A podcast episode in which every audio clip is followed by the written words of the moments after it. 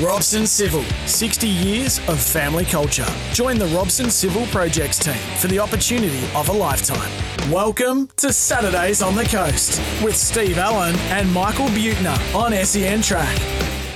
Yeah, good morning. Uh, welcome to Terrigal, one of the world's best locations. Just a gorgeous day, a hive of activity down here. Looks like about maybe 25 people on patrol in the red and yellow, one of the great volunteer organisations in the world.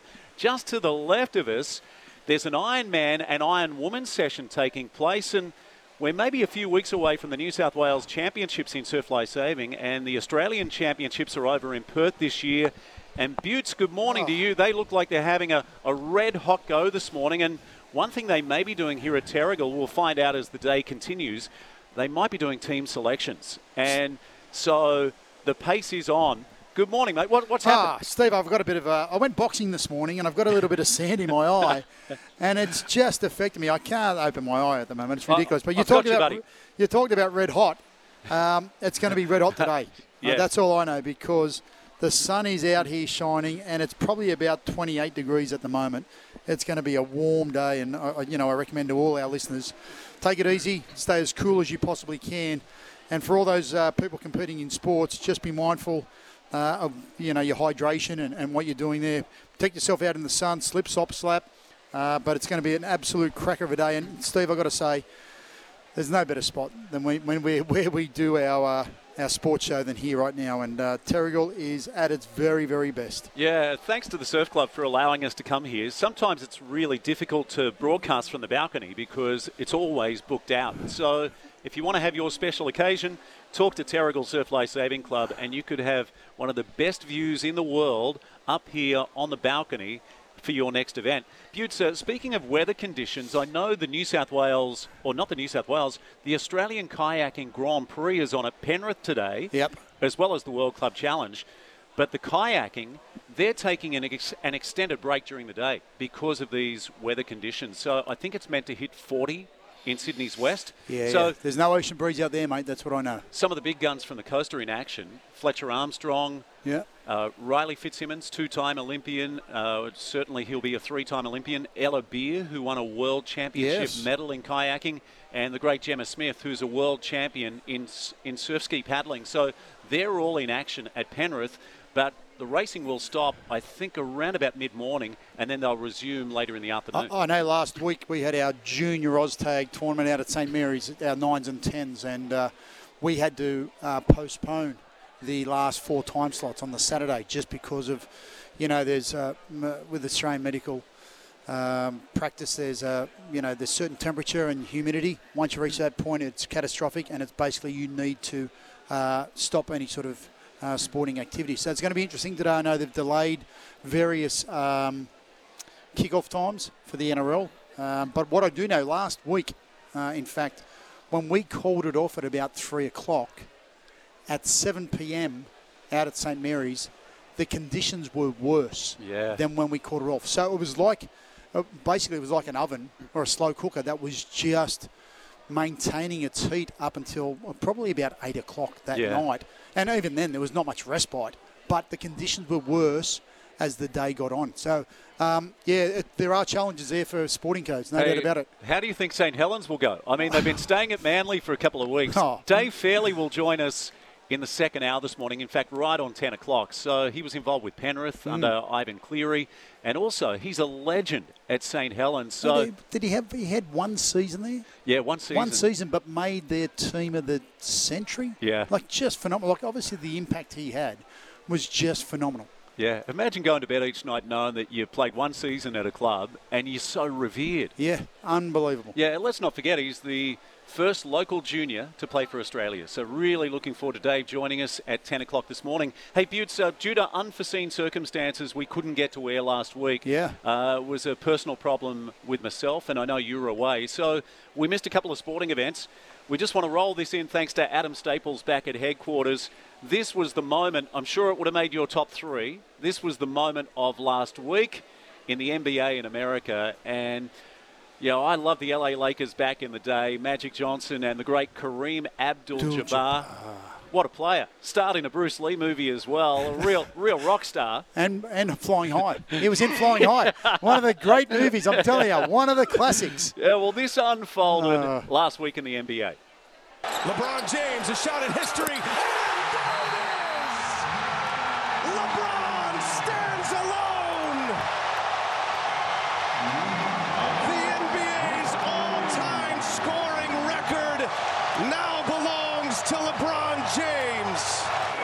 Want to say um, uh, thank you to the Laker faithful. Um, you guys are one of a kind to be able to be in the presence of such a legend and great as Kareem, it, it means so much to me. It's very humbling.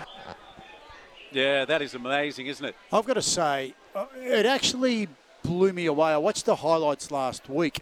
The whole game, like it, everything stopped for 20 minutes, which just I was surprised. You know, they had the whole presentation ready to go. Kareem Abdul-Jabbar comes out on the court, hands over. It's almost like passing the baton. It was just, and then you got to go back and play for another 20 minutes. Like I know, you know, we saw probably scenes like that with Buddy Franklin, but there was no presentation as such. This was just, you know, fans coming onto the field and celebrating. But this was all planned and scheduled, and I just found it really amazing that it happened in the middle of the uh, the middle of the game. But you know what? So be it. That's the way they roll in America. And you know what?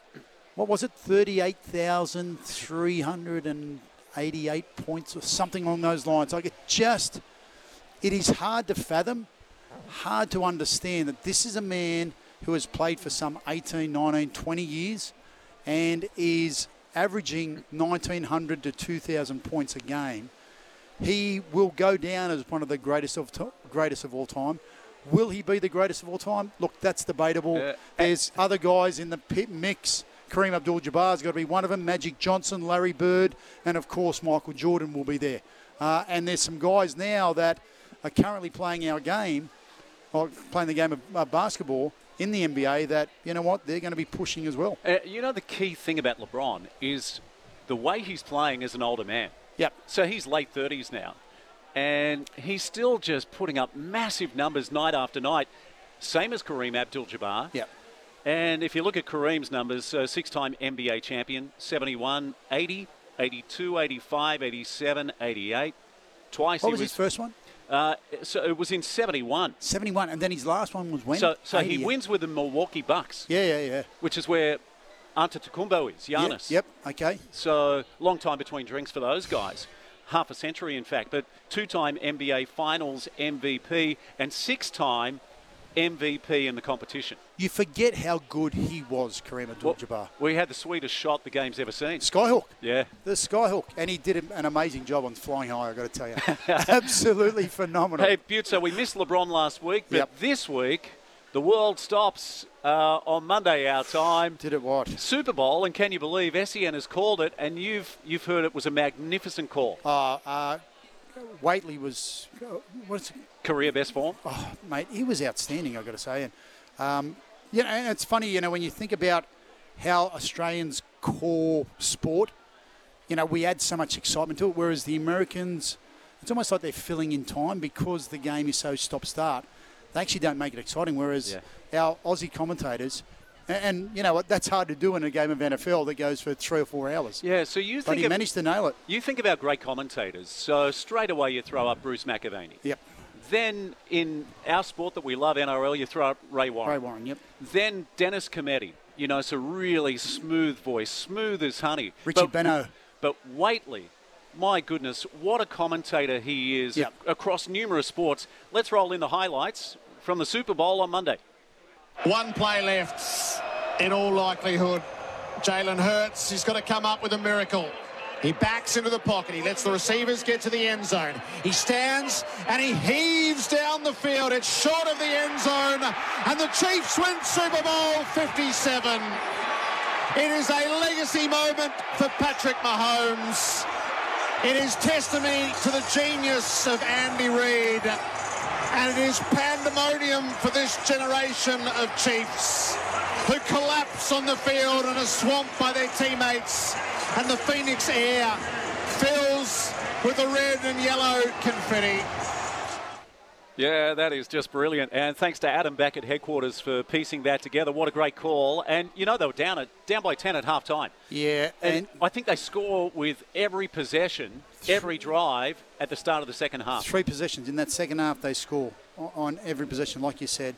Mahomes was outstanding. I'll tell you what, Jalen Hurts was outstanding in a losing side. He was the Mbappe of um, yeah, good good call, Buttes. The, the Super Bowl because you know, he scored three rushing touchdowns. His numbers were off the charts.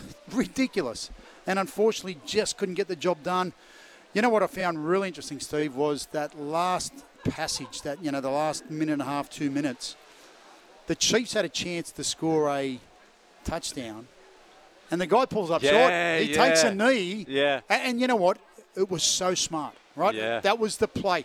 And think about that in like think about that situation mm. right in a game. It's 35 all. There's two minutes to go. Yeah. Right, and you're just about to stroll over for a, a touchdown in Super Bowl, right? To win the game. Mm. Instead, you take a knee, slide out, because your team. That's Yeah. what your team needed, and you know you're going to give the glory to the kicker, who's had three kicks all year, Yeah. and he's going to get everything. He, he's lucky he didn't slide in. Yes. Yeah, yeah. But once you, as soon as your knee hits the ground, that's it. You, you, you know, it's a down. Do you know, it's a strange one. It's almost like in football, running to the corner in the dying seconds. It, it sometimes it's ugly to watch. Yes. But they had to do it. But that's a smart play. It was a smart play. They had three downs then from there on in, and they could just milk the clock for the minute and a half, knowing that they were only going to give uh, the Eagles one shot at it. Yeah, tough call late too because uh, I think they got another four downs in the final seconds. Hey, this also happened, and yeah, we're hoping we can do this at the NRL in 2023. Let's roll in some of the halftime show.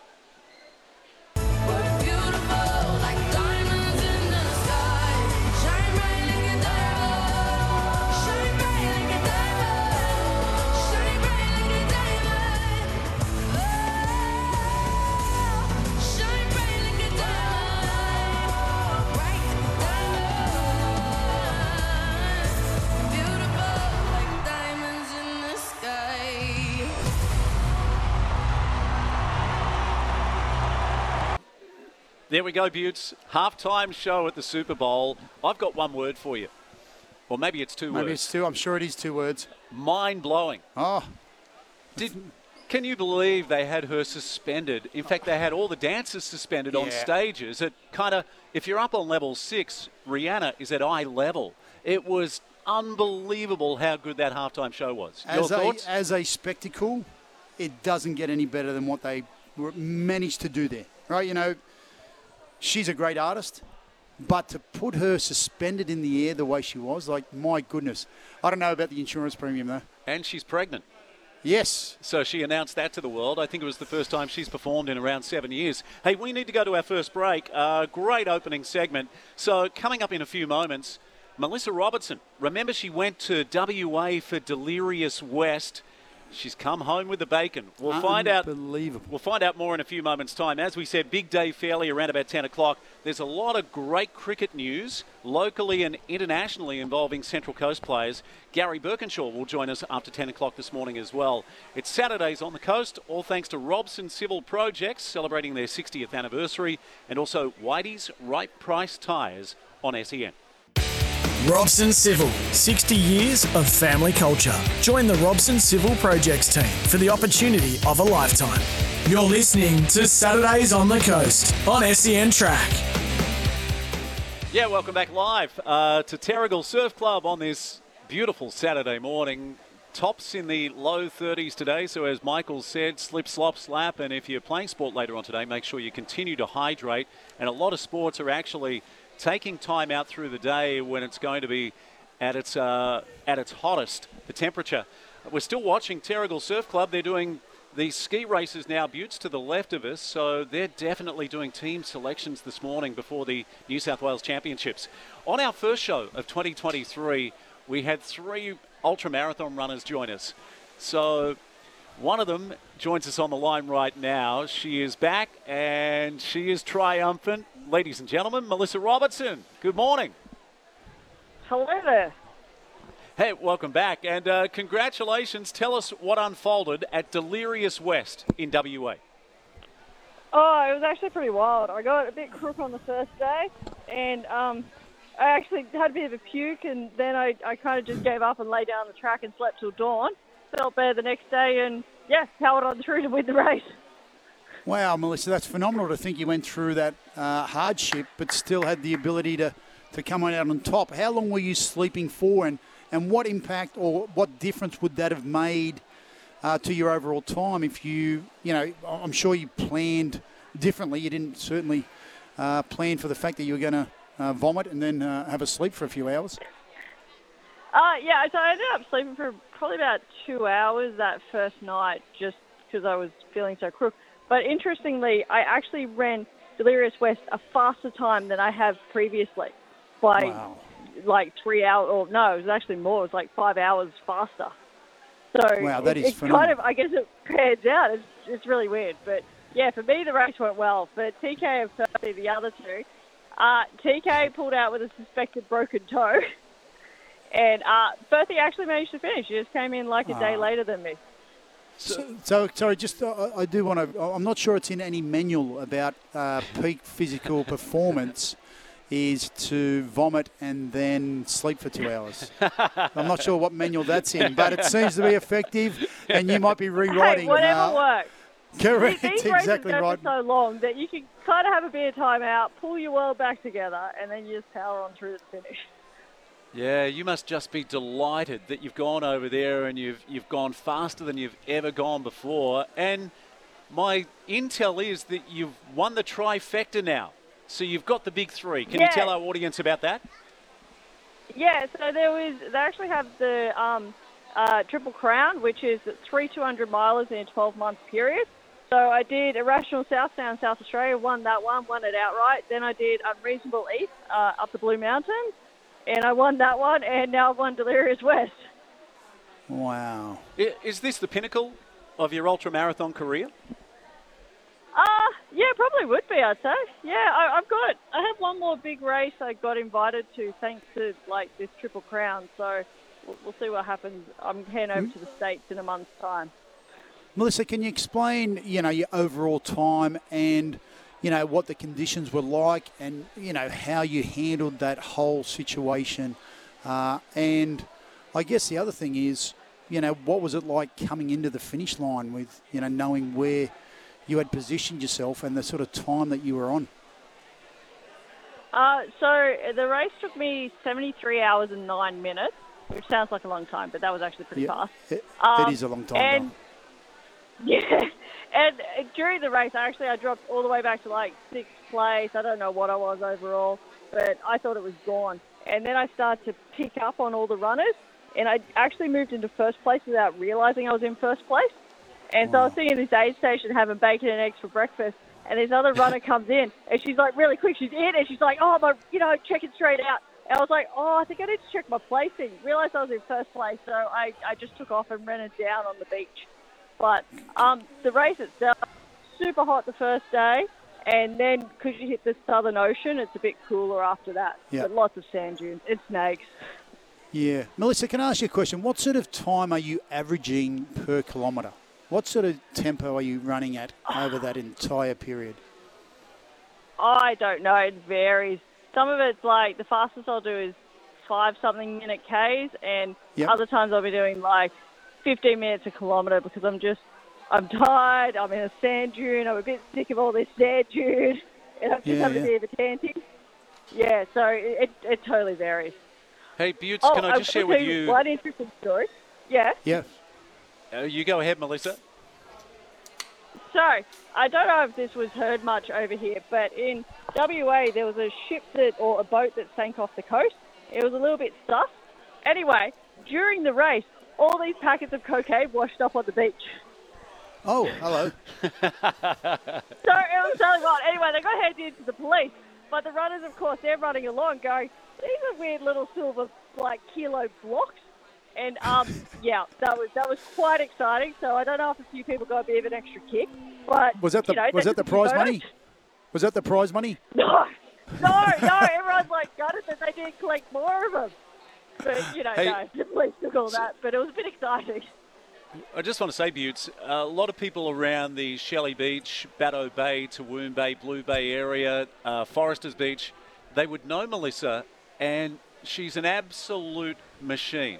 You hmm. see her running all the time. Sometimes in the middle of winter, you'll see like a miner's light coming towards you, like at you know, at 6 a.m. in the morning or 5:30, and it's Melissa. Yep. And, and she's out for an early run, and yeah, she's a high achiever in every aspect of her life. Melissa, you said about the US. What's the race over there?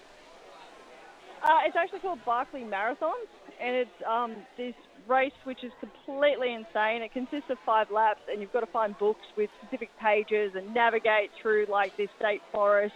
And there's only 40 runners get into it, and it's like this whole secret entry process. But basically, it's like next level insane racing for ultra runners. Yeah, well, bring it on. That's what I say. And what about Mark Firth? So he's been on our show numerous times and just a fantastic guy. And you mentioned about TK. It's it's sad that he had an injury that you know, restricted him. And but Mark Firth, fantastic effort by him. Yeah, he powered all the way through. Um, I will say it was largely thanks to his wife, who told him that they'd come all this way and he was not allowed to pull out, and he had to keep going. um, so, so good on her. Who she was busy with a friend at the winery, you know, enjoying their time over there. But, um, but he, he did great. Like he was taking photos and messaging the whole way. He had a lot of naked counters. He saw more than I did. But um, yeah, he, he just powered through and he managed to get it done. And I'm not sure if you've got the numbers in front of you, but also this week, so there was a race in New Zealand and there were numerous Central Coast athletes that went to that. But in Taiwan, yeah, there, there's a there's a lady that uh, is in the Terrigal Trotters, and I can't say her last name. I can't pronounce it, but her name is Joasia, and she has broken yes. virtually every record in the book. Can you pick up the story? Oh yeah, so Joasia, I also cannot pronounce her last name to save myself. Um, she's uh, she just broke the world record for 48 hours. So how far you can run in 48 hours? Um, and she also has she has various Scottish rest, uh, uh, like results as well. Like she has all these sorts of records. She's she's a very accomplished runner. Also a, a Commonwealth Games marathon runner. What sort of uh, what sort of distance are we talking about in this 48 hours? This will blow your mind. Oh. Uh, yeah. I know. I know uh, what pretty she sure did. It's 410 kilometres. Was it 410? Is it 410, Steve? Uh, I think I'm just googling that really quickly. I think it's like 422 kilometres in 48 hours. Yeah, it was. That is yeah, absolutely wild. ridiculous. And so, that's so that you, like you know, you're talking non-stop running. Hold it. You're, you're, you're exactly right, Melissa. 411.458 yeah. kilometres. In 48 hours? Yeah. So we're talking about yeah. 9 kilometres an hour? So the previous record was 403. And yeah, she's done this. So I that think woman all of... actually came second in that race, the one that was the previous yeah, wow. world record holder. So nine kilometres an hour, you're probably running at about six minutes, six minutes twenty or something along that, those lines to be achieving. Uh, which, but you're doing it for 48 hours. Like that is the ridiculous part of it. Like this is yeah, absolutely yeah. So that phenomenal. includes and like if stopping for eating or toilet breaks or just to sit down. Like you have to make yeah. up that time. That's in the 48 hours. Yeah, yeah, of course. And, and Mel, Melissa, just on uh, you know your other competitors, what was the you know you finished in 73 hours. What were some mm-hmm. of the other times? You know, for those that were finishing at the back end of the race, and again, this is an, uh, a hundred hours.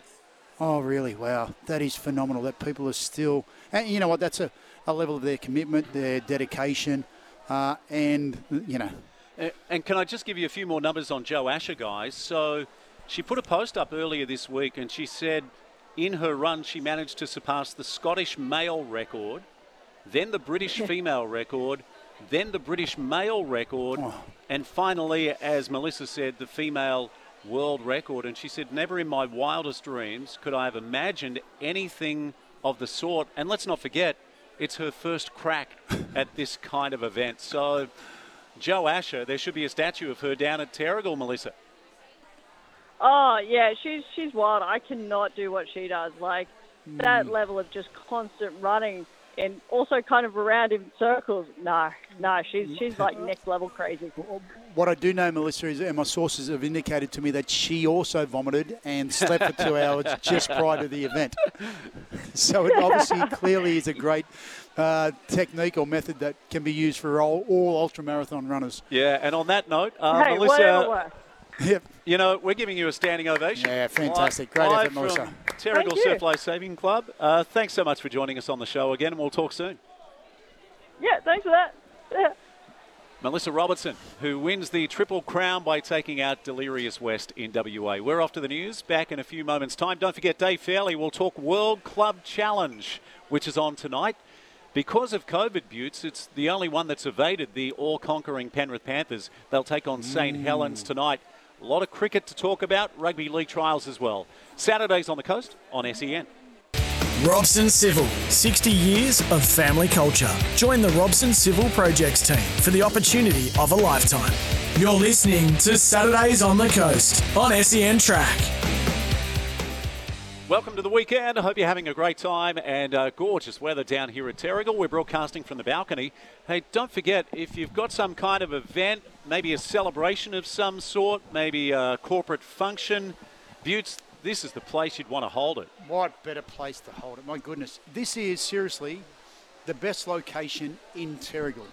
And it's so underutilised, it's ridiculous. I know they have their Sunday sips here, and like most surf, surf clubs in New South Wales, they're just underutilised, Steve. When, Yeah. when you look at what happens up in Brisbane, uh, up in Queensland, and their, their surf clubs are like our RSL clubs, like our leagues clubs. They're just a, you know, a, a money pit. To be honest with you, they just keep rolling in it. But and that's probably why they're so strong up there. But uh, this is without doubt um, one of the best function rooms, that- one of the greatest views you'll see here in Terrigal. And uh, yeah, what better place to celebrate a, a wedding, anniversary, a who knows, a birthday celebration, you name it. Come along, why not? Yeah, thanks to the Surf Club. Hey, Buttes, uh, trial footy last night in Gosford. Uh, your old team, the Parramatta Eels, 36-14 over the Newcastle Knights. Did you catch much of that game? And I saw a lot of the second game. The Sea Eagles, they were creaming the Roosters. Little comeback by the Chooks late in the match, but Manly, 28-16 Yeah, I- under Anthony Seibold. I watched this morning the highlights, and uh, I've got to say the Eels were impressive, and probably more importantly for Eels fans, and he's been uh, in the media a, a lot over the last couple of weeks. Mitchell Moses, I thought from what I saw, he was outstanding. He troubled the defence. He was running with the ball, um, and, you know creating line breaks, etc. Yeah, he's um, he's been under a lot of scrutiny over the last couple of weeks with his uh, deal with the West Tigers or whether he'll stay with the Eels. Um, yeah, it's a really tough position to be in, isn't it? Whether Hey. you take 6.5 million or 4.4 million. I, you know, I'm sure he doesn't sleep at night. But Yeah. um, Hey, hey Buttes, you as a former player who played almost 300 games, Yep. how do you feel? Like, what are you looking for in that last hit out? So we're we're 12 days away from blast off yeah. in 2023. Uh, look, I, I think you just want to get the cobbles out. Every every player is, you know, worked extremely hard during the off season. Um, they want to get their hands on the ball. They want to get a couple of tackles behind them. They don't need, you know what? It's not about the uh, the physical um, conditioning they need. This is just that game conditioning that you will build into over the next three or four uh, games of the season. But these guys, you know, they've done all the work already. They're as fit as they're ever going to be. That's not an issue. It's just about you know absorbing the impact and getting used to that stuff, and um, you know, and, and you know, building combinations if there are new combinations, working on those things. You've done a lot of work during the off season, just trying to put it into play in a game situation. Uh, you know what? We kick off in two weeks' time. It's going to be exciting. I'm looking forward to the Penrith versus St Helens game tonight. I don't know. We're going to talk to Dave Fairleigh about it. Um, but yeah, I, I yeah, there's it's exciting times ahead. Uh, You know, I'm really looking forward to this rugby league season. Their Uh, left edge looked good last night, and a hat trick of tries to Reuben Garrick for the Yeah. Manly Sea Eagles. Hey, Buttes, uh, tough start to the year for Manly. So the Bulldogs will head to the Northern Beaches in round one. Then Manly have got Para, followed by South Sydney. you know what? I don't think there's too many sides with easy runs. To be honest with you, like you know, this competition, and it's probably been proven uh, in years gone by. But you know, I, I guess in recent years we've probably seen a big gap between the top four teams and then everybody else behind that. But you know, teams will get closer. I, I think with the movement in the uh, the player market over the off season, the Bulldogs will certainly be a much improved side to who they were last year. Uh, the Warriors, I think they had a great win last week against the West Tigers. I think the Tigers on the are on the way up, and I think they've got some work to do. The Tigers. I don't know whether they'll be top eight contenders. Uh, I don't believe they will be, but I think they'll be on the way up with the you know Sheensy and uh, Benji and Robbie Farah there. So there's you know there's a lot of teams that are going upwards, um, which is a real positive. And you know I look at that, uh, you know whether that's got to do with the salary cap, whatever it is, but you know the distribution of players is becoming widespread. As well as tonight, I'm looking forward to the Bulldogs versus Sharks tomorrow. So Bulldogs winners against the Raiders last week. Some of their big guns played for about 40 minutes. Reed Mahoney outstanding. Viliami Kikau was rested last week. He'll roll back in tomorrow yep. for a hit out uh, when they take on the Sharks. So th- that'll be a good one. And really looking forward to going to Penrith tonight and seeing the Premiers in action. They've got a couple of outs. Their fullbacks out, so Dylan Edwards, yes, he's got a little niggle, which I, I, sees him miss the, the game. But I, you know what? Again, Liam Martin's gone as well. Shoulder injury, yes. He's, uh, but you know what? They've got enough talented players that their depth is phenomenal. And you know, you bear in mind they won all three grades last year, so it's not an issue that one player is out. Someone will step up to the plate. I think they've got 11 of their uh, grand finals playing. St. Helens actually have all their grand finals, and in fact, they've added two other players to their squad who actually add to their team. So they're well positioned as well, St. Helens. Have they won four in a row in the Super League? I think they have. Like, yeah. Just, uh, you know, Kristian Woolf's been there.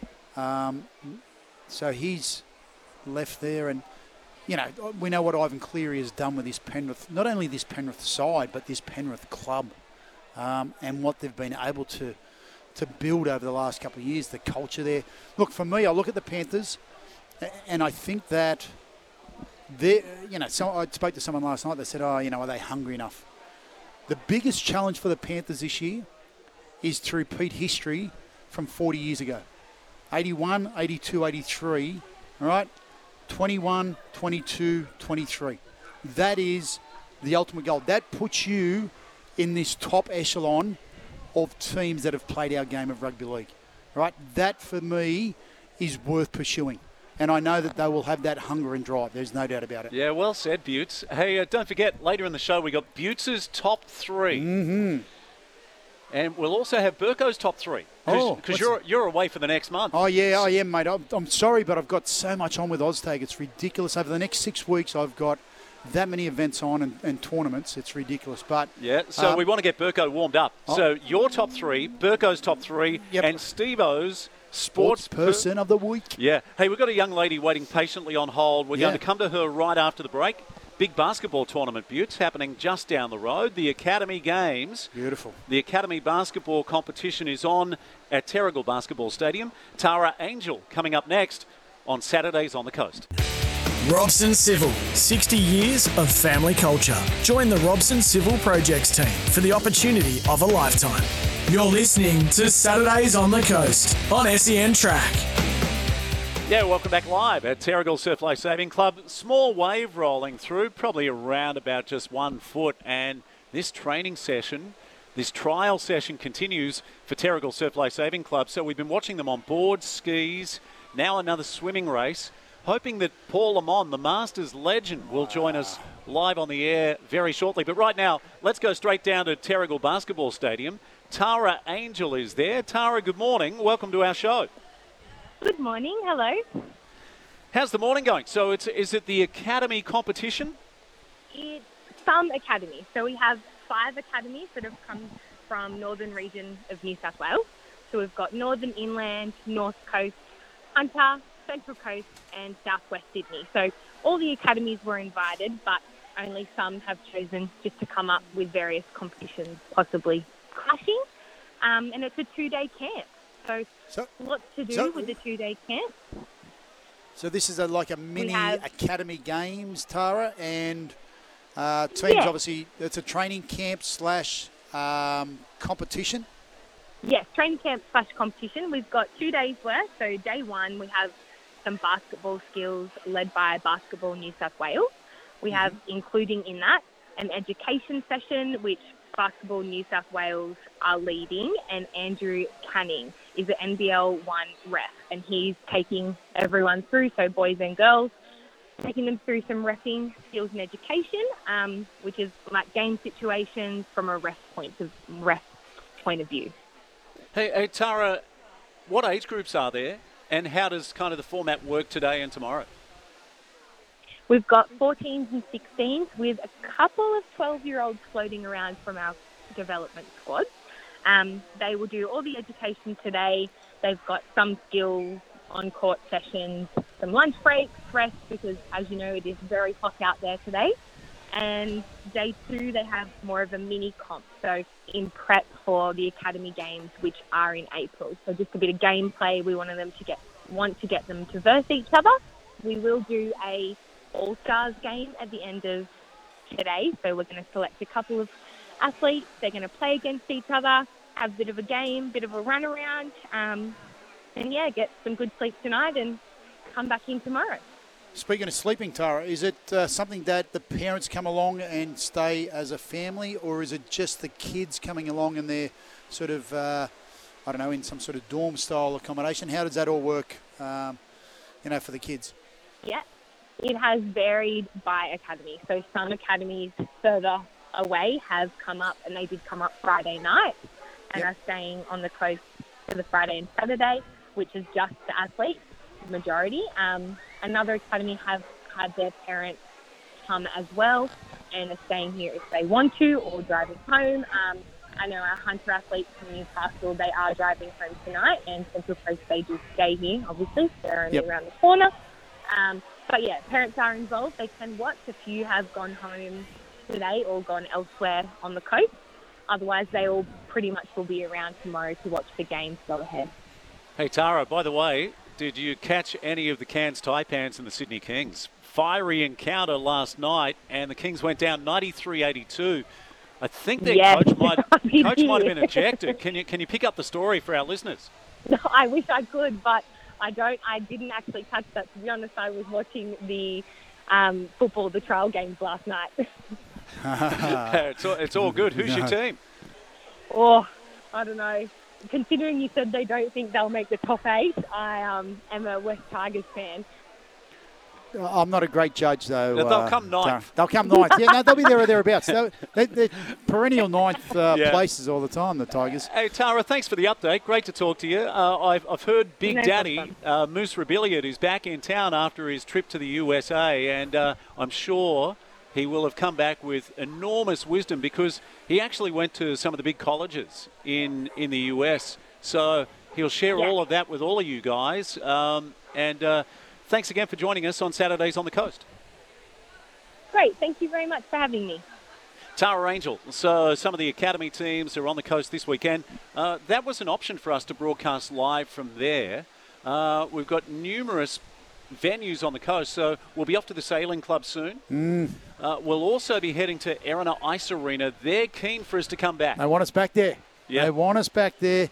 It's you know what, Steve. It's a, it's so good to be able to do this and get out in the local community and, and, and, you know tell our story about what happens throughout the week in sport and whatever else, and you know the engagement from the listeners and, and what have you. But um, there's so much going on, and I love that academy. You know, you think about where it started. What is it now? I don't even know. 15, 20 years ago with Moose. I think I may have been at the very first event, yep. and uh, I think. Um, there's been a lot of support from the business community, yep. from, from government levels as well. And uh, Ian Robilliard OAM has done a superb job. But what it's done for athletes, not only here on the coast, but this academy program has been replicated in other regional areas. It is absolutely phenomenal, and it's taken, you know, sport is so important here in Australia, but you know, to give these kids that opportunity is absolutely phenomenal. And uh, you know, here's a little mini games. You know, they're talking about the academy games in April. Now we know how big that is and what that means to those kids on uh, you know competing at that uh, in, in, that tournament. It, it's just a fantastic concept, and uh, you know Moose is you know should be you know very proud of what he's managed to achieve. There's another guy involved who's a genius, and that's Mark Holton. Yes, who, has been course. involved since day one. Yeah, yeah. It's a couple more minutes left in this segment. Uh, the Aussies up against India. So I think I told you over the summer, I know we won emphatically against numerous teams, the West Indies and also South Africa. But we've got a real test match on our hands, and this is the second test. I said to you before we came on the air, thank God for Usman Khawaja. Yeah. 81 off 125, 12 fours and a six. Down the order, well, I think uh, Peter Handscomb. Yeah, he was 70 odd. 72. Yep. And then the skipper, wagging the tail, 33 for Pat Cummins off 59. And even Nathan Lyon, nuisance value with 10. And the debutant, Matthew Kuhnemann from Queensland, one of my best friends from Queensland, unfortunately passed away, but uh, he's certainly got to be a relation to Grant Kuhnemann. It is. Uh, Matthew Kuhnemann was outstanding last night. I- I've got to say, mate, it's no coincidence that Australia haven't won over there since 2004. Right? It gives you an indication of how hard it is to win over there. They lost that first that first test by an innings and 100 odd runs. Like, and, and I watched the second innings of the Australian uh, batting. It was disgraceful, right? Seriously, it was paint a picture. it, well, I, I, there was no resilience. There was nothing. They didn't put any fight up at all. In within 25 overs, the game is over. Like you know what, you've got to show a little bit more backbone, right? Uh, and, and we expect that from our Australian side. That was the disappointing part for me. Uh, I've listened to a lot of radio over the last couple of days. Why in the world is Travis Head? And these are from some of the legends of the game. You don't need to be a legend and- of the game to realise Travis Head should be in that side. And then you mess with his head because he comes back in for game two. Correct. What what does that tell you as a player? Yeah. You've just scored 100, averaged 100 throughout the summer season. Mate, we're going to rest you, or we're not going to select you this game. Are you kidding me? What more? You ba- you've got to be selected on your performance. That guy's performance has been unbelievable. Yeah, and Steve Smith goes for a duck. So you're behind the eight ball. We did well. We did extremely well to make 263.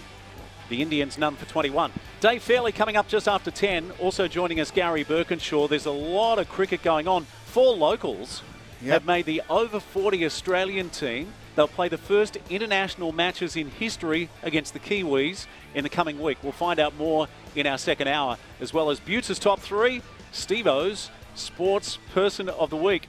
This is Saturdays on the Coast, live from Terrigal on SEN. Robson Civil, 60 years of family culture. Join the Robson Civil Projects team for the opportunity of a lifetime. Welcome to Saturdays on the Coast with Steve Allen and Michael Buettner on SEN Track. Yeah, good morning. Welcome back. We're live from Terrigal Surf Life Saving Club on this beautiful sunny Saturday. Steve Allen and former NRL star Michael Buettner, who played for New South Wales and also Australia, played for the Parramatta Eels on numerous occasions, the West Tigers, the Northern Eagles, and uh, almost Bears. almost 300 games. You can't forget the North Sydney Bears. And one of your former teammates is on the line. He spent time at Penrith, but he's a club legend at St Helens. Dave Fairleigh, good morning, mate. Welcome back to the show. Good morning, fellas. Dave, uh, what a game tonight. I'm really looking forward to this, and I'm, I'm fortunate as well that I'll be in Penrith for this game. And it's your old team, St Helens, who I believe you've caught up with while they've been on the Northern Beaches, up against the mighty Penrith Panthers, the premiers, the back to back premiers of the NRL. Yeah, I mean they're they're they're up against it. I mean we all know what the type type of football team Penrith are, and um, yeah, I went out and watched St Helens train against North Sydney during the week, and, and caught up with their coach Paul Wellens, who I used to play with, and um, you he was asking a little bit about Penrith, and you know, the main thing I said is, is don't beat yourself, it's because Penrith are just Penrith, they're just brutal. They just they'll just keep applying the pressure, applying pressure, and then eventually sides just you know, come up with errors and then they capitulate and then, you know, nine times out of ten they beat themselves. So, um, yeah, they make no mistake, they're here to win. Um, they want it, they're keen, they're hungry, they're a very, very successful club who love winning trophies and know how to play in the big games. So it's going to be it's going to be a, a great game of footy. Uh, Daisy, uh, good to have you back, mate. And, mate, did they roll out the red carpet for you? Down at Manly when you know you meet at St Helens. I know you're only there for one season, mate, but you know phenomenal that you were selected in that team of the century, and obviously you know you left a, uh, clearly a, a, mark on that club. Well, um, well, it must have been just an unbelievable yeah. season for Dave. And we spoke about it earlier, Dave. Uh, I'm glad you brought it up, Buttes, because it must be something that you're so enormously proud of. Mate, I am very proud of it. Um, yeah, I had a wonderful time over there, and um, know, look, I played well. It was a very good football team. Um, yeah, so very honoured considering um, the club's been around a long time. So they made a deal, and you know, I spoke to the team, and um, and it was great to see some of the kids there, like James Roby. I remember meeting James when he was about 16. He's about 36. Um, but yeah, they're, they're ready to go. They're, they're, they're trained well. They've, they've tried okay against the, uh, the Dragons last week, albeit you know, a lot of first grade players missing. But um, I think the stakes will go up a lot tonight. But I think ultimately Penrith are going to be too strong for them. I was going to ask you about James Roby because he's played over 500 uh, Super League games, which is uh, you know a phenomenal career. I think he's 37 or 38 years of age, and I wasn't sure whether yeah. you actually played with him, Daisy, or not. But the fact that you met him as a 16-year-old, they've got a um, they've got a strong lineup here. And, and, what are you expecting from their side, mate? What sort of style of play will they uh, come out with? Because it's obviously one of those um, you know, coming up against any side like Penrith, and we know what they can do, and uh, you know we saw that in the grand yeah. final in particular last year. It was phenomenal. So the challenge is well and truly on the St Helens side. Yeah, the challenge is to try and get their game on, and, and the, the difficulty with that is the way Penrith defend, and um, yeah, the, the, the line speed and the time and space that St Helens are going to have to execute is going to be a lot, lot less than what they're normally used to. So you know, if they can execute under pressure um, and play their game, so I do know they like to attack from all parts of the field. Um, you know, things can come off for them and they get a little bit of luck. You know, who knows what can happen. It's an interesting lineup. Uh, the Panthers, uh, 11 of their players from last year's grand final uh, will play tonight. Dylan Edwards out. We've got uh, the back rower, Steve, what's his name again? Eludes me. Liam, Martin. Martin. yeah, of course, he's out. And, and then, you know, Butts, that uh, Stephen Crichton goes to fullback. Fullback, yeah. And that gives them a whole different dimension, doesn't it? They don't lose anything there. There's no doubt about that. But you know, Dylan Edwards, outstanding fullback, and probably unlucky not to go away in, for the World Cup uh, at the back end of the year. Api Koroisau's gone to the West Tigers and named captain, which is fantastic, and Viliami Kikau. So it's a different lineup. But Daisy, when you look at what the club managed to achieve last year by winning all three yeah. grades, it's just a case of yeah. you know next player in. That's the way it rolls. Yeah, I think they've got a bit of that mentality. Um, you know, the, the lineup that they they've got a few players missing you know, with Kikau and, and Kenny and um, not not Kenny, um, Liam Martin, Koroisau, but they they've got players that just step up. So three players don't make a team, and um, whoever those shoes tonight will do a good job. Hey, Dave, uh, one player that I love seeing his name back on the list because he was at the Bulldogs, but he's a Central Coast boy, the son of a gun. Jack Cogger coming off the bench for the Panthers. Yeah, um, I was talking to Ivan earlier in the year and, and, decided to give him a go. And I mean, this is what this is what um, the pre-season's for: is to reward guys that have had a really good um, pre-season in their training and um, you know, you get to a different club and a new lease of life, and hopefully he has a, a decent season because he's got some ability. Days, I want to touch on what you're doing with the NRL now. I think you've uh, changed roles. Can you sort of fill us in on, on what that entails? Ah, yeah, well, I'm still I still deal with um, the coaches, so I'm, I'm sort of the main point of contact for all of the NRL coaches who have got any concerns um, coming out of a game. Um, I'm doing that now, mate. I've stepped into the uh, bunker bunker supervisor's role, so uh, uh, got a whole new level of pressure. So, uh, few games now. So so far so good. Mate, you wouldn't get many calls on a Monday anyway from coaches. I can't imagine. It'd be pretty quiet your phone, wouldn't it? Tuesdays, Tuesdays are a nightmare. Oh my god. yeah, yeah, yeah, After the hey, review process, time and time again. Hey, uh, Dave. Speaking of son of a gun, um, your young young fella, he's in the nation's capital, mate, and uh, that is just incredible. Congratulations to him. Yeah, he's um, he's, he's done it the hard way, Max. He's, he's had a lot of injuries and a lot of personal setbacks, and he's still chipping in there. So um, yeah, yeah, the club have been fantastic, and he's done really well. Who's impressed you so far in the trials, Dave? Um, I think Manly uh, again um, last night. I think they're playing some nice football.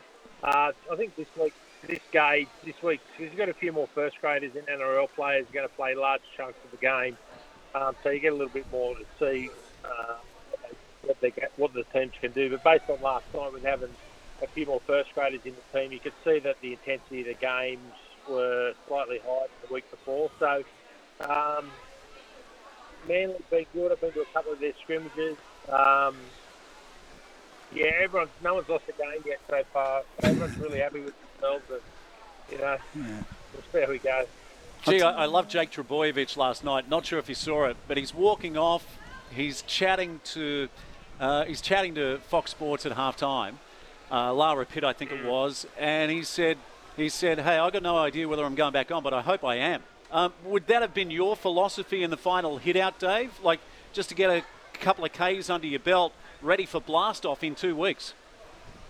Oh yeah, I always uh, always had to play trial. Um, I know people are getting sort of less and less wanting to play trials, but you know I was always really keen to play sort of um, definitely a full game. Um, however that panned out, um, but it was always I, I just important to get your timing and the little things right and, and just get those knocks and match fitness sort of under your belt. There's nothing in there. I think they're important. I, I, I'll tell you what, mate, the, and you touched on Manly, but Garrick, uh, Reuben Garrick was outstanding last night, hat trick. Um, mm. And I, have got to say, I, I, only saw the highlights, but the little uh, dummy half, Tong, was outstanding yeah. for Manly last night. Gee, he got out and created so many options from around that uh, ruck area, uh, and their fullback weeks um, KO. yep. Yeah, it was, you know, he was all over the shop, you know, linking up and what have you. So that's uh, some really positive signs there for the, the Manly Seagulls, I've got to say. Yeah, they're using the footy. Uh, they've got Schuster in there at 5'8". He's a big guy. Um, the forwards are going well. They're, you know, really like muscling up in the middle and playing some good footy on the back of it. Having uh, Cherry, Cherry Evans never played. Um, obviously, Turbo's got to come back into the team. So yep. it looks to be a little different feel about the team. So we'll just wait and see. And Cooper Johns was impressive as well. Mm-hmm. Young man getting a crack. Mm, he had a good game. He played well, set up a couple of tries, um, kicked well. Yeah, did well. Hey, Dave, we've uh, taken up enough of your precious time on this Saturday morning, mate. Thanks for joining us again and look forward to chatting to you more in 2023. Uh, always a pleasure, guys. And enjoy your Tuesdays, mate. the, See you, buddy. The great Dave Fairleigh joining us, and of course, uh, well, what a season he must have had at St Helens to be part of that. I mean, to be part of that team of the century, and St Helens, four-time premiers. I think they've won four in a row. Yes, they have. They have, and uh, this is their eighth time at the World Club Challenge. And they have won it too. Yeah. They knocked off the Brisbane Broncos when Brisbane were in the halcyon days. But this would be probably their greatest challenge, I would suspect, taking on this Penrith side, who, you know, we've seen what they've been able to do over the last two seasons in terms of winning premiership, three seasons in terms of their dominance and what they've been able to do as a club. Just phenomenal. Yeah. Uh, off to our first break of this second hour. Gary the Guru Birkinshaw has joined us. Oh, he's in the we'll, house. We'll, talk some cricket in a moment. In fact, right after the break, we might do Buttes' top three, and then we might roll into Burko's top three because Burko's in for the next month. So I want to see he's what off the we, bench. I want to see what we come up with. Ooh. Yeah, whether it differs. He's the super sub. Yes, well and truly. So, in fact, he's better than the original. then we'll talk some cricket because there's so much happening locally, including the four four men who will create history from the Central Coast, playing in the Trans Tasman in Christchurch next week. And they might even secure a spot for the World Championships, the inaugural mm. World Championships in Pakistan. Saturdays on the coast. Thanks to our great sponsors, Robson Civil Projects and Whitey's Right Price Tyres on SEN. Robson Civil, 60 years of family culture. Join the Robson Civil Projects team for the opportunity of a lifetime. You're listening to Saturdays on the Coast on SEN Track. Terrigal Surf Life Saving Club on this Saturday morning. Little onshore breeze blowing at the moment, and we've got the guru in the house, Gary Birkinshaw. Michael Buettner alongside me, former NRL star who played for New South Wales in Australia. Butts, just really quickly, the clash of the Titans So here's some numbers on Penrith between 2020 and 2022. Mm-hmm. Panthers have played 78, they've won 67. Winning percentage 85.9, two premierships.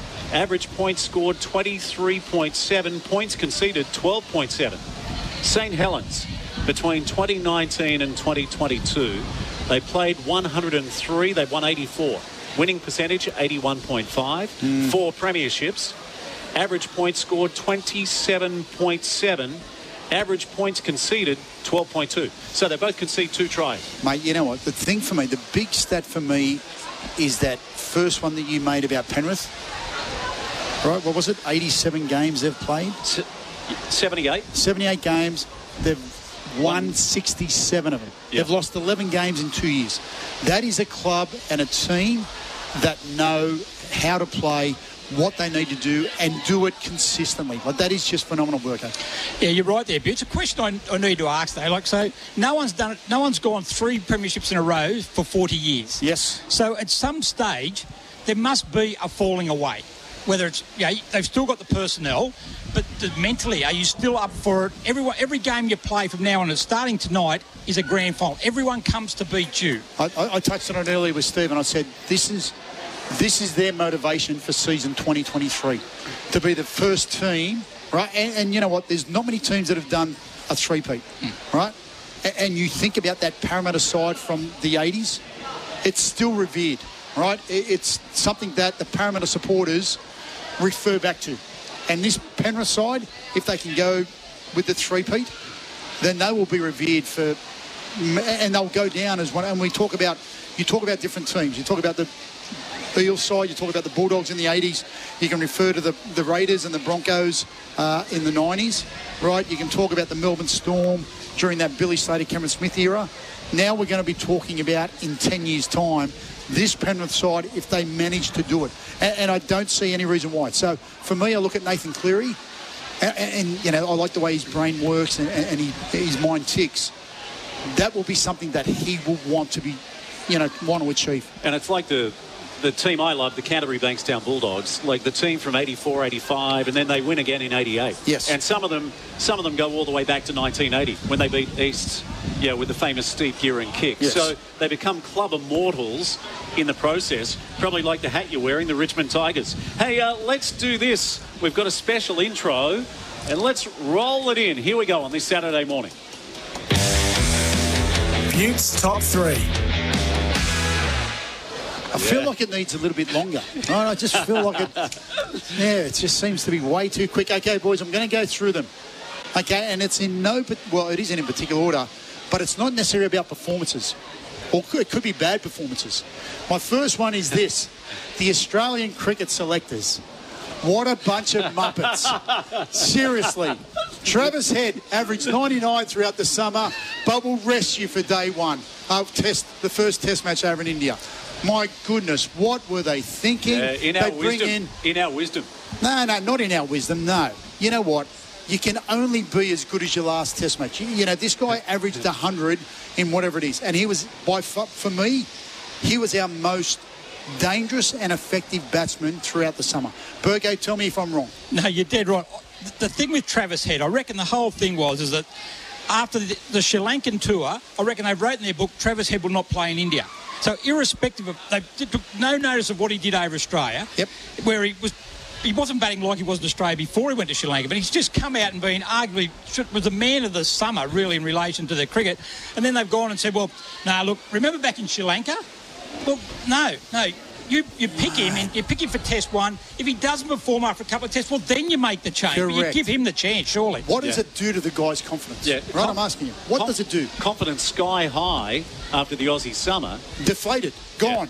And you know what? They expect him to come back and go, oh, mate, here you go. Test two. We're going to put you back in. Dig us out hold of the on. hole. Yeah, you're correct. Oh, hold on. You guys have just kicked me in the, you know what?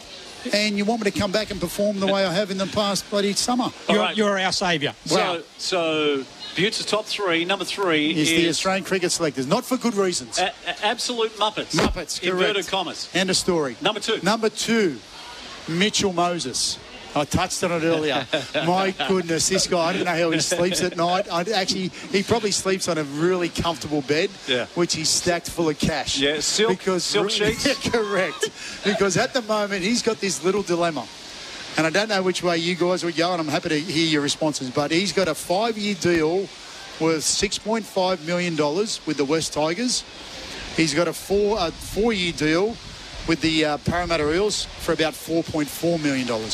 Right? It's a $2.1 million difference and a year's difference on your contract. Where is he likely to win um, a premiership? Because ultimately, if that's what he wants, that if that's the final string on his bow, right, that he wants to achieve in the game, where's he going to do that? And is it going to make any difference if he does make a premiership? Sure, you know, it's something you can hang, and you've got that ring. That's, you know, you can't put a price on that, right? He's 28 years of age now. He ain't going to pick up 2.1 million dollars, right, when he's 33. So it's a little dilemma for him. Which way does he go?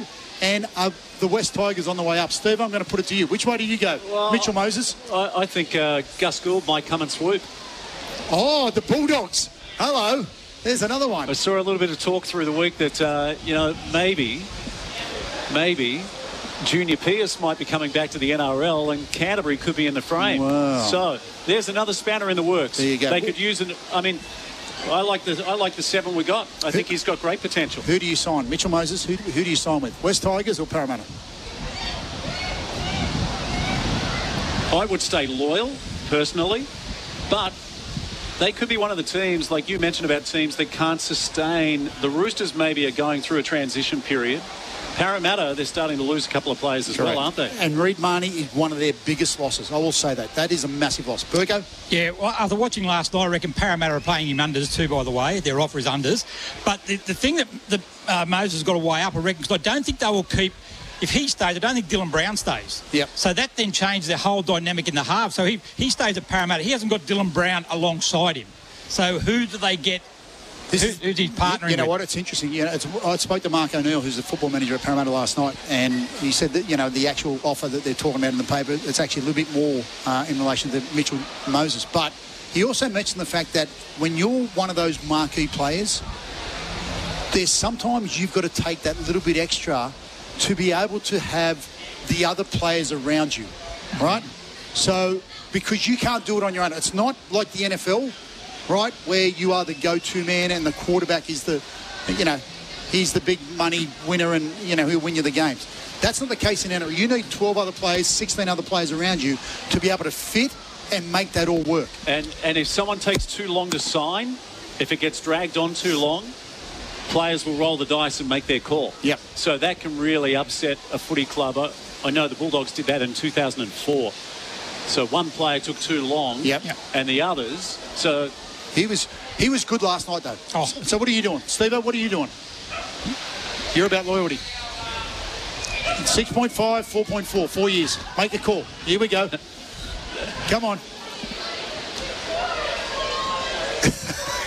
Mate, it's dead air. Is this a yes or no question? it's a simple. Tigers or Orioles? I'm staying at Parramatta. Righto. Parramatta. Yeah, because Parramatta are closer to winning a premiership than where the Tigers Well, are. Well, boys, I'm But- going to I'm going to be loyal. But I'd uh, I'd be saying to them, like, uh, you know, show me the money. Well, I- Jerry Maguire. I think 1.1 is not bad, but I'm going to tell you, I'm going to be loyal to whoever to who to whoever is paying me, and that's going to be the West Tigers. See you later. I'm off to the Tigers, All right, boys. who's number one? number one, Kansas City Chiefs. Patrick Mahomes, what a performance! Yeah. Unbelievable. We touched on it earlier, Steve. The Super Bowl is, I don't know, it's as good as it gets in terms of, you know, a national sporting event, and you know they make it as big as anything we've ever seen before. And Yeah. uh, what, what a game. it was phenomenal. 35 all with two minutes to play. We touched on Burko, you know, the player who took a knee one yard out. Like, you know, that is the ultimate sacrifice because it's easy to take the glory. Easy to take the glory. Uh, and I know that, you know, last week it would have been LeBron James and it's a, uh, a mention to him, but, Yeah. you know, it's last week. It's All right. Okay. So, so we've heard Buttes' top three. Outstanding, Buttes. Well done. Thank you. The Aussie selectors Muppets. number number two, Mitchell Moses. Mitchell Moses. And number with a, one, with a tough decision. Number one, Kansas City. Okay, Burko's top three. Right, a little bit different to, to Buttes on a couple of them. First of all, what a big week it was for women in sport. Mm-hmm. Uh, the, the payday has finally arrived for a lot of women. We had the WPL auction where Ash Gardner, $558,000 for effectively, what is it, three weeks' work? Yeah, that is. You know what? I, I've got to say, I love that. Yeah. I love that now. Cricket has become a genuine career choice for young females. Yeah. Right. So with that type of money, this I believe will take cricket for in in terms of the women's sport to another level. Yeah. Right. There should be plenty of young girls out there going aspiring to be an Ash Gardner. Yep, and then also the, the Women's Rugby League, you know, give it three or four years' time, full 20 round competition. So what, what it does for me is they've they've actually taken the word professionalism where they've thrown around to actually made it professional now. You're actually going to get paid for what for what you work. Correct. So, And, and you know what? When you talk about professionalism, right, if you want these girls to be full time and commit to it, you actually need to subsidise them to a point where they can actually do that. That they're not trying to, you know, juggle a, a rugby league career and put on a product that they do on the weekends, which is outstanding. And you can compare it to the AFLW, which is chalk and cheese for mine. yeah, that's right. They're, all, they're being judged as professional sports people, but doing it part time. Correct. And then you've got to juggle your career. And, and you know, we had uh, Millie Boyle who couldn't go away for the World Cup because she's had taken so much time off work. Now they can actually genuinely, you know, and if it means 80 grand, 100 grand, 130 grand, whatever that is, what I do know is it's a minimum of 30 grand for these NRLW players. Yeah. For Right. for our listeners who don't watch a lot of cricket, tell them in a couple of sentences why Ash Gardner's worth that amount of money. she's a three-dimensional player. So she's she can clear the boundary when she bats, and really, which is one of the few players that, that can actually do that on a consistent basis. She can bowl off spin. She took five wickets in a in the in a uh, T20 World Cup game just last week, and a really really good fielder. But more importantly, with Ash Gardner, she is actually an ambassador for the sport. She spoke a mind on Australia Day um, about that. So she has got a a standing within the sport. So as promotable as you can you can get is Ash Gardner. So so that's why she's worth five hundred and fifty eight thousand. The second equal second highest nice. paid. Yeah. Player. All right, we're, we're running slightly late. Right. Let's get to number two. Second one was a, is going to be an interesting one. Is Peter Bol. Oh. The announcement during the week. Now, I'm not sure how we even get to that stage. I, I don't I don't know how it's all worked out, how or why or whatever. But so it's come out during the week that he's actually been B sample was well, it didn't say it was negative, but it wasn't positive. So I, I, Disgraceful. For mine, disgraceful that that first sample can come out and he can be tarnished with that type And- of and reputation. You know what? When it came out in the first place, I thought, there's no way in the world this kit's dirty. No. Like, so Uh, And you know that's the Australian way. We go none of our athletes and Yeah. Shane Warne took whatever they were, some sort of tablets of some. his mum, his mum's diuretic, tablets, diuretics or whatever they are. Correct, right? so we don't think any bad of our athletes, right? But I just find it hard to believe, and Yeah, I, I just think it's- it's tarnished his it's name. surprising that there's not more lawsuits from the athlete yeah. Because look at the missed opportunities. Yeah. You, you wonder if he's lost a couple of sponsors immediately or whether they've stood by him.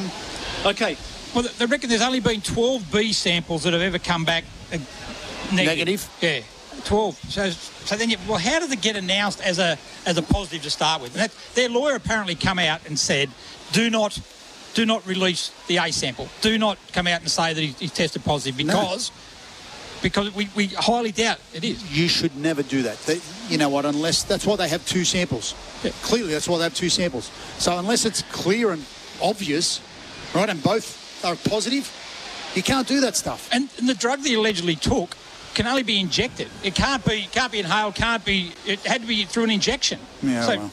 Anyway. all right, Burko, number one. Oh, I got to agree with Butch. Kansas City Chiefs. Can't argue with that. That was, you know, world champions they are. They're world World champions, champions, yes, yeah. yeah, yeah, and. Uh, they partied hard, played hard, but what a what a great game it was. It's a great spectacle. Yeah. Um, fantastic game of football, really. Yeah, well, well done, boys. Uh, Butts' top three, Burko's top three, and uh, like Mitchell Moses, where he should go, I'm on the fence. With, Clearly. with, My goodness, you're not signing anything. Fif- 15 we just sec- want a view. 15 seconds of dead air. That's unheard of. for six for six million bucks, Steve, we want you more than off the fence, mate. I tell you. Uh, we're off to our next break. Uh, the news is coming up. Uh, Steve O's Sports Person of the Week also coming up very soon. Saturdays on the coast on SEN.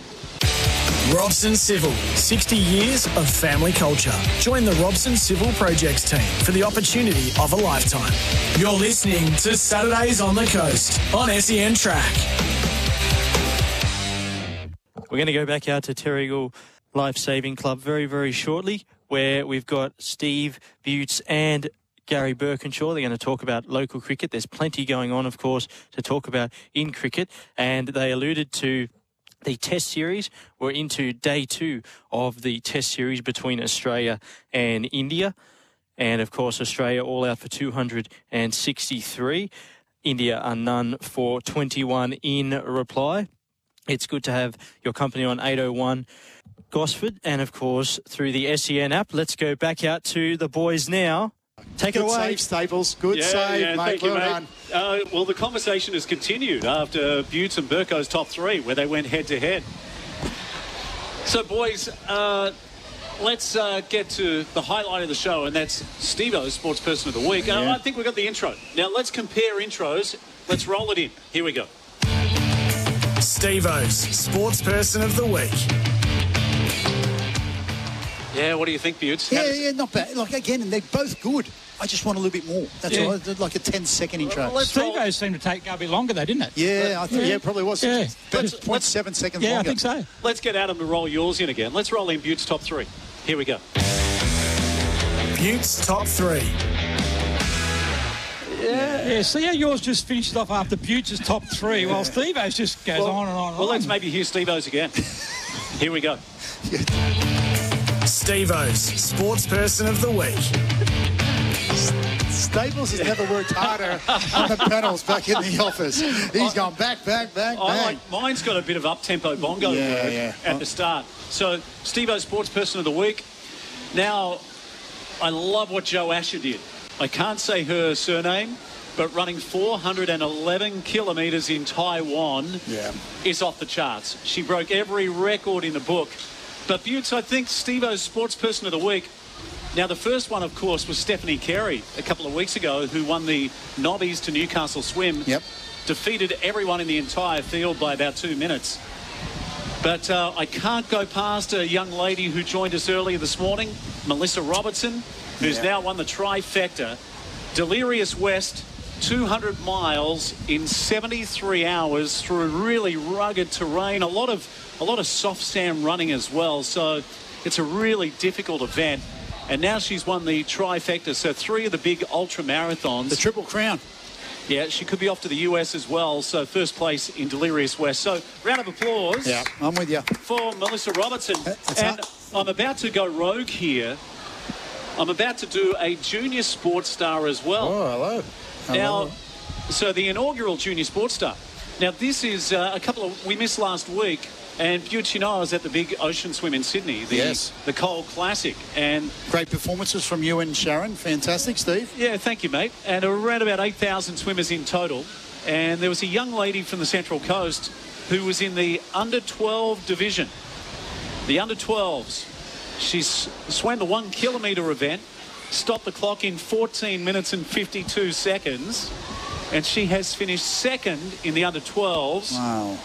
54th out of 863 girls and women in the event, and 183rd out of 1,791. So the inaugural Junior Sports Person of the Week, Stella O'Brien in the one kilometre swim. Stella, well done. What an outstanding performance, Steve. A stellar performance, Michael. Ah, there you go. What was, uh, how did that rate compare to your time, Steve? Oh, well, I didn't do the 1K. No, I know. You did, So- the, you did the 2K, is that correct? Yeah, correct. How long correct. did it take you? Uh, it took 31 minutes. Right. Do, Yeah. you, do you think you might have beaten Stella? Oh, look, I don't want to Yeah, compare. come on, I just, um, you know. And the other thing about Stella, I think she's 11 swimming against 12 year olds. Yeah. Amazing. Just curious whether you would, would you get close? Sharon Allen does deserve a special mention Yes. here. She, uh, after some health issues, she's finished one minute off the podium in her age group, and uh, just an outstanding swim. Mighty effort. Very inspiring performance, that. Excellent. Well done, Shaz. Absolutely. So that is Steve-O's Sports Person of the Week. Any final words, boys? No, have we, t- have we touched on the cricket at all? Did we talk about Yeah, India well- and Pakistan, India and Australia? We'll do that right after this, Right. including the four Central Coast players Of about course. to play in the Trans Tasman First time ever, there'll be an over 40 international, and we've got four. In fact, we've got more players than anyone else in Australia from the Central Coast in that Australian team. This is Saturdays on the Coast on SEN. Robson Civil, 60 years of family culture. Join the Robson Civil Projects team for the opportunity of a lifetime. You're listening to Saturdays on the Coast on SEN Track. Yeah, welcome back live from Terrigal on the balcony. Thanks again to Terrigal Surf Life Saving Club. We can't thank them enough. Boys, you've got 90 seconds to repeat on the air what you just spoke about with the bargaining agreement. So I believe Paul Kent's written an article in the Telegraph today. Oh, it's your opinion. Well, and again, I haven't read the whole lot, but you know, this first part about um, you know the players should pull their head in and that they you know should respect the fact that there was players before them and, and that players were uh, you know supporters are will support the jersey, not the player, and all those things. I, I understand that, right? But ultimately, the players are the product, and they're the ones that are actually delivering on the field.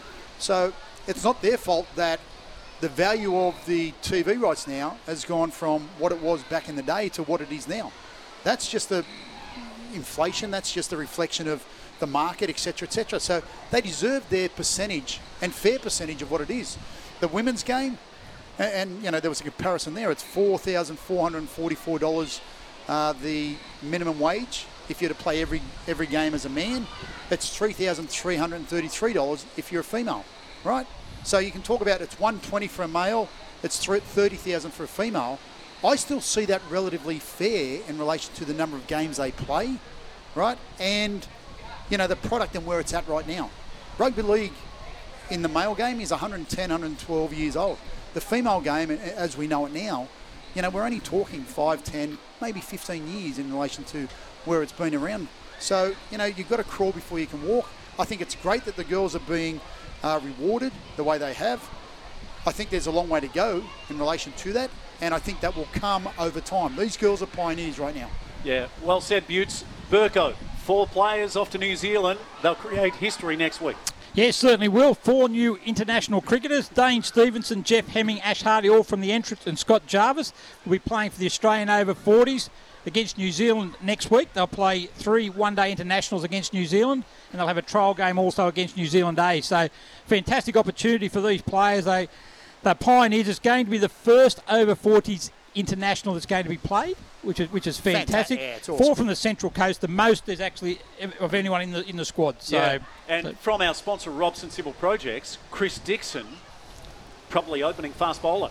Yeah, he was. Yeah, we ran a Dicko up at the uh, open day we had up at uh, Tomago, and uh, he's really excited. 47 years of age, so he's one of the older statesmen because you can't play actually outside your age group. So it's so it's over 40 to to, to over 50, so in that, that age group. So he'll open the bowling, still playing first grade cricket in Newcastle. Isn't it amazing, yeah, that he's still playing first grade at 47, and in a few weeks' time he'll play against his son, who's a teenage quick, uh, on a really good pathway, and he's moved to another club. So father will play son in a few weeks' time. Yeah, look, his son, uh, I, know his son is very, very promising uh, fast bowler as well. So, um, look, that'll, that'll be great. The opportunity to play, it's exciting to play with your son, but when you get the opportunity to play against your son in, in the first grade competition, I think that uh, adds a nice little bit of needle. Well, Ash is uh, evident of that. He's playing with both his sons. Yeah, with Jake and Brock. And Brock, yeah. yeah. And is it Brock? He's in outstanding form at the moment. Yes, like with yes, the bat, he's yeah. is it four centuries? Four, uh, five now. Five now. And five now. And a couple yep. of years ago, he was player of the grand final, wasn't he? In an epic grand final where Jeff Hemming hit the winning runs. Yeah, that's right. And look,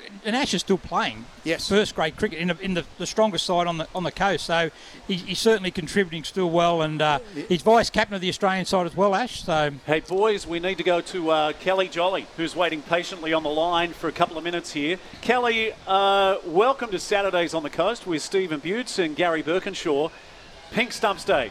Uh, I'm giving you yes, a standing morning. ovation right now because in the last couple of years you've raised almost $50,000 and you do it all again tomorrow. Yes, we certainly do. Yes, we kick off tomorrow morning for this will be our fourth Pink Stumps Day. Um, 10 a.m. tomorrow, and we're hoping to add another 20 grand onto our total. Yeah, just amazing, and it's for the McGrath Foundation. Uh, tell us yes. some of the people that deserve credit, and tell us what will happen tomorrow. Um, so tomorrow we are kicking off. We've changed our format a little bit. We've got we have four women's teams this year and one youth girls team within our club. So to give them all a bit of a game tomorrow, Um, we uh, we split them into four teams. They'll play in the mornings in some T10 competitions.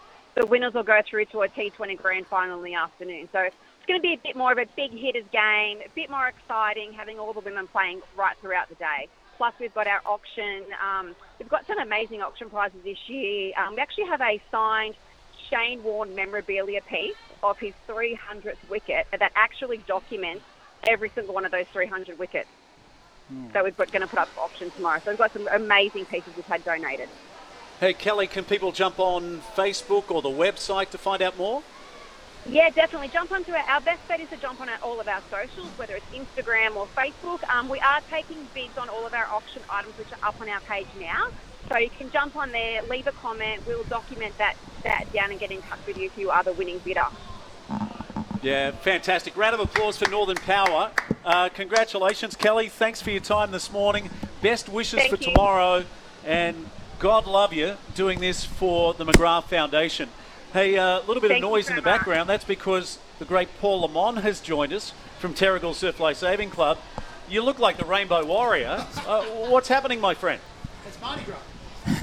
Well, Terrigal Surf Life Saving Club today is celebrating the Rainbow Beaches. It's about being in um, everyone's welcome at the beach, um, about inclusiveness, no matter what age, gender, cultural background, or sexual orientation you are, and it's about everyone's welcome at the beach, and it's being part of an inclusive club, and it's fantastic. The whole club's getting behind it, from the nippers right through to the masters and everyone in between. This morning, our training group, the under 15s, 17s, 19s, opens, and a few of the masters had a big rainbow Ironman session and had a bit of fun out there. Put the coloured zinc on and um, yeah, we had a great morning and just put on a bit of a barbecue after that and had a bit of a celebration. And now we're about to go out in about 10 minutes' time. We've created a rainbow out the back there, and um, all everyone is welcome. People are turning up now in droves, which I'm quite surprised with, including neighbouring clubs, including North Avoca. So it's great. It's fantastic. Yeah, fantastic, mate. And uh, we watched that session. So, are you picking teams for the New South Wales Championship? Yeah, yeah. We're at the moment doing 17s, 19s teams mainly, and we had three of our selectors on the beach, and I was an out in the water selector, so I could sort of be out in the water and gauge how people were going. Um, you know, as you know, Steve is an experienced surf sports competitor. Things happen around the cans. You can get stuck on a can or in a group, and I, I, I was in amongst it all, so I had a fair idea of how everyone's going, which um, they're all going really well and out there enjoying themselves. Do you have to troll? Sorry? Do you have to no, try? No, I'm not, you're okay. I'm, I'm a little bit. I'm, I'm a little Straight bit, up starter. I'm a little bit out of that age group now. And Well, well, it's a good point that you raise, Butts, because at the Branch Surf Life Saving Championships, Paul, are you, how old are you now, my friend? 55? no, I'm 56. 56. Paul ran second in the open men's surf race behind Hayden Smith. Yes, So, yeah. so you've got a 40, Two. 42 year old winning the Branch Open Surf Race against all the young guns, and a 56 year old running second. And Paul, I dare say, New South Wales Championships coming up soon on Sydney's Northern Beaches. Then all roads lead to Perth Yeah. for you to go and maintain your phenomenal record. Yeah, see how it goes. The training's going okay at the moment. Um, we'll just see what happens. You know what surf's like. You can throw up anything, and um, you just go over there with an open mind. At the end of the day, um, I just enjoy training and competing, and um, the results, you know, speak for themselves. We've got someone roughly scribbling something here. 104 Australian medals, is that correct? Um, yeah, including pool rescue. Um, it's actually on 107. Hey, hey, was that gold, Paul? Not medals, gold? No, that's gold The medals. gold medals. Yeah, yeah, gold Amazing. medals. Um, Who knows where the bronze are? I cracked the I cracked the hundred at the pool rescue this year, so Yeah. And actually, yeah, it was. Um, it's it's it's not what I do it do the sport for, but you know, if you get if you come across these little um, things that happen, you know, it's quite amazing. I never ever, in my wildest dreams, I never ever, ever thought I'd ever get to anything over 100 gold or Aussie Aussie medals. Where do you put your gold medals? Um, well, I actually just hang them up on a, a hook or put them in a box at home. But it's it's actually as weird as it sounds. It's not necessarily. You're just trying to get the most out of yourself. Not. It's not just about winning or. Hey, and by the way, uh, Steve O's inaugural Sports Person of the Week, you'll love it, was Stephanie Carey. Yes. Isn't she in great form? She's in fantastic form. I've actually been doing a little bit of training with her here and there, um, and she's in sensational form. I can't see her getting beat. She won't be beaten in the two kilometre swim at, at um, in Perth. I think she'll be going in as the hot favourite in the Yeah. 2K and the surf swim um, in the 30 to 34 years. Hey, thanks to Terrigal Surf Club. Thanks to Paul Lamont, the Masters legend. Thank you. Thank you, Gary Birkinshaw. Thanks to Valentine Holmes. Buttes, enjoy the next month. We'll miss you, my friend. And thanks, as always, to Adam Staples back at headquarters. We'll catch you next Saturday on SEN. Thank you.